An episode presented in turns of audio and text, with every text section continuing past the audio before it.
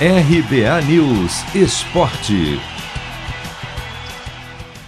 Red Bull Bragantino vence mais uma e abre vantagem na liderança do Brasileirão. Ontem o Massa Bruta bateu o bom time do Atlético Goianiense fora de casa por 1 a 0, gol de Everton, no fechamento da sétima rodada. Com isso, o time chegou a 17 pontos contra 13 do vice-líder Atlético Paranaense.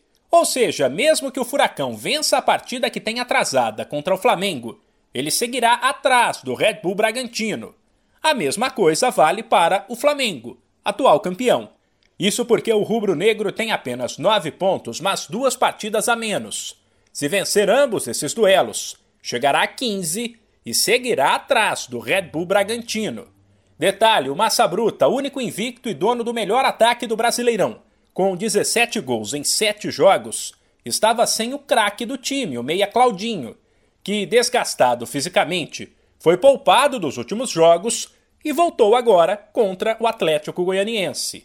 O técnico Maurício Barbieri comemorou a vitória de ontem e o retorno do camisa 10. Realmente um jogo muito difícil, a equipe do Atlético é muito competitiva, uh, deixou a intensidade do jogo altíssima do começo até o final. A gente sabia que ia encontrar isso, conversou bastante sobre isso. Eu acho que no geral a gente controlou o jogo. Uh, claro que eles criaram algumas oportunidades, aí são coisas que a gente vai corrigir ao longo do tempo aí.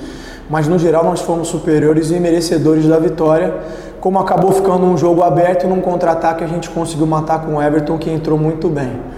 A volta do Claudinho sempre é importante, eu acho que ainda pode melhorar na questão do ritmo de jogo, né, por ter ficado esses dias parados aí, mas sem dúvida nenhuma é um jogador que, que dá qualidade e criatividade para nossa equipe. Barbieri, porém, lembrou que o Brasileirão é um campeonato longo e pediu calma. Eu acho que a motivação é total, né? A gente está tá no lugar em que todas as equipes gostariam de estar Ainda é muito cedo, o campeonato está no começo e eu acho que a campanha que a gente realizou na temporada passada demonstra isso. Tem muita água para passar embaixo da ponte ainda, mas sem dúvida nenhuma começar dessa maneira é importante.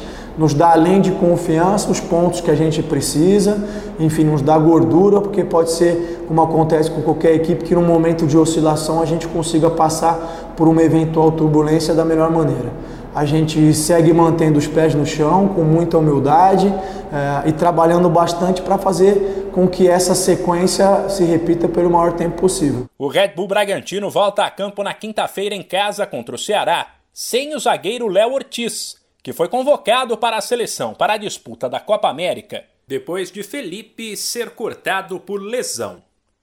De São Paulo, Humberto Ferretti.